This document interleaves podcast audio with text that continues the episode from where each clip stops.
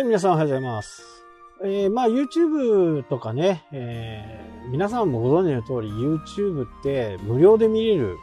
コンテンツですよね。で、ここでね、結構失敗しちゃうパターン、信用を落としてしまうパターンっていうのがあって、まあ平気でやってる方もいるんですけどね、でも、こう、突き詰めていくとね、使用者の人にはね、ちょっと不満が、使用者っていうか、まあ、コンテンツを買った人とかね、そういう人には不満が残るんじゃないかなっていうふうな懸念が私の中には、え、あります。で、それは何かっていうと、もしね、えー、動画をコンテンツとして売りたいというふうな形になった場合に、まあどうやって売るかっていうことですよね。で、YouTube を使ってね、限定公開にして URL を出すと。で、その URL を知ってる人は見れるっていうのがね、やってる人もいるんですよね。ただ、それって、まあ世の中にはね、ずる賢いやつ、まあ僕みたいなずる賢いやつがいますんで、じゃあその人のセミナー、動画のセミナーを、ウェビナーみたいなね、ものを仮に3000円だったとしましょうか。1本ね。1本3000円で、それを3人で買ったら、まあ買うのは1人ですけどね。じゃあこれ動画3人で見ようぜっていう風な形にすることできる、できますよね。多分3000円払うと、その URL が送られてくる。で、その送られてきた URL を3人で見る。で、もうコンテンツはね、YouTube なんで、もうそこに行かなくても、どこでも見れるわけですよね。まあ、使い勝手がいいっちゃ使い勝手がいいかもしれないですけど、でもやっぱり本格的にね、その動画を売るという風になると、そこじゃあね、売れないんですよね。そういう人がいるから。例えばそこで複数で買わないでくださいねとか、えー、文言があったとしてもわからないですよね。誰が見てるのかわかんないんだか。大元は YouTube なんだし、YouTube のところをコントロールできるわけがない。じゃあ10人集まって、これはい300円ちょうだいってこのコンテンツ見ようぜっていう風な形もできちゃうわけで。そうなると、動画の、動画用のプラットフォームを設けなきゃならない。えー、Vimeo とか、あとはね、アメリカの仕様になるんですけど、まあこれすごくいいんだけど、高いんですよね。月2万円ぐらいするんで、ある程度、コンテンツが揃ってたらそういうところにね移行してもいいのかなっていうふうにね思うなので Vimeo でその動画のコンテンツはね、えー、貼っといてその Vimeo のところに入ってくるときにパスワードで管理するとかそういうふうな形まあじゃあパスワードを見られたらっていうそこはねでももう見てる人のね常識に任せるしかない部分はまあ当然ながらあるんですよね。まあ複数で見られたらもう動画のコンテンツはもう全然隠しようがないっていう。まあどのところに行ってもそうなんですけど、でも URL がね、全部一つで、それで済ませてしまうとなると、そっちの方がやっぱりリスクは高い。で、えー、会員サイトみたいなところに行ったら、ID パスワードを入れてそこから入るみたいなね、いう風にしないとうまく開けないっていう風な形になると、これ敷居がちょっと高くなりますよね。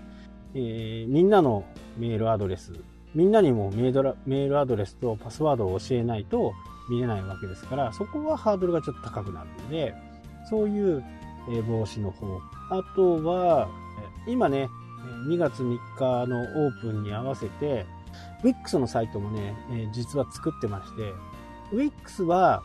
Wix に入ってその動画を見るっていう風な形になると、まあ、無料にもできるし、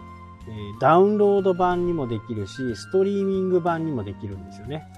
ダウンロード版だと仮に1000円。ストリーミング版だと300円とかね。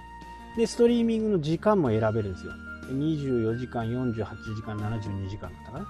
ここはね、結構、Wix がちょっと一歩先行ってるかなっていう感じはしますけどね。まあその代わり決済のシステム、ペイパルか何かの設定が必要で、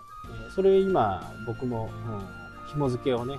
申請している段階です。そうなると、WIX の中に入って、WIX の中に動画がしまわれてるんですよね。だから、共用みたいな感じではないんで、そこはちょっとね、いい感じかなっていうふうに。まあそういうふうにしてね、自分のこう、今まで YouTube でなんとなく見てたものを有料にしようと思うと、結構また次のね、ハードルっていうのがあるんですけど、この話っていうのはどんどんね、えー、もっともっといいものが出てくるんで、今はとりあえずどこまどこまで自分の中でするのかっていうことをね、え、考えた方がいいかなと思います。で、このね、クレジットカードとかで登録してお金を払ってもらうっていうところはね、本当に大切だと思うんですね。まあ無料無料でやってきた時代も少しずつ変わってきて、えー、有料で買うという風な形になると、やっぱりエンゲージメント率は高くなるはずなんで。お金払って買うとね。今まで無料で、えー、やってたものも、よりもね、やっぱりいいものを出さなきゃならないですけど、そのコンテンツが揃うかどうかっていう部分はね、まあ非常に大きな問題ではあるとは思うんですけど、まあ、いかんせんいっぱいね、あの、コンテンツを持っておくことですね。で、いろいろ作った上で、その中からね、えー、抜粋して、有料動画みたいな形で作っていくのが、まあ、いいのかなというふうにね、思いますし、えー、プロの人に頼めばね、この動画の、よく DVD とかね、作ってくれるところがあります。そういうところに作ってもらってもいいですし、作ってもらってそれを、えー、ビミオみたいなところにね、置いて、そこで管理して課金をするみたいなね、えー、感じ。それはね、まあいいかなとは思いますね。まあ、いずれにせよ、いずれにせよですね、YouTube に慣れてしまったあもう人たちが多いんで、そこで、えー、有料で動画を見るっていうところにね、抵抗はあるんですよ。やっぱり。でも、今、最先端行ってる人たちは、もう、もう動画のコンテンツしか出さないみたいなね、えー、形になってますんでね、テキストなんかは出さないみたいになってるんで、まあ、そこをどういうふうにね、考えていくかっていうところは、時代の流れ、この 5G が入って、本格的にね、5G が動き出すのが、多分来年、2021年にね、一般の人でも普通に見れるようになっていくように思いますんで、そうなった時にもう準備をしとかないと、もう時すでに遅しっていうですね、えー、ブログの時にも話してますけど、や、先行者利益っていうのがあるんですよ。初めにやったもん勝ちみたいなね。1年2年でやったものよりね、もうその前からずっとやってる人の方が勝つと。で、いろんな経験もしてるんで、そっちの方がね、豊富な経験量と知識があるということになると、新しく何かが変わったとしても、対応も早くなるんではないかなと、ね、思います。まあ、ぜひね、えー、動画のコンテンツ作ってみてください。そうすると、もう本当にね、違いがすぐわかります。まあ、1本2本作ったところでね、えー、変わるかっていうと変わらないと思うんですけど、まずはね、本数を作って、離れをして、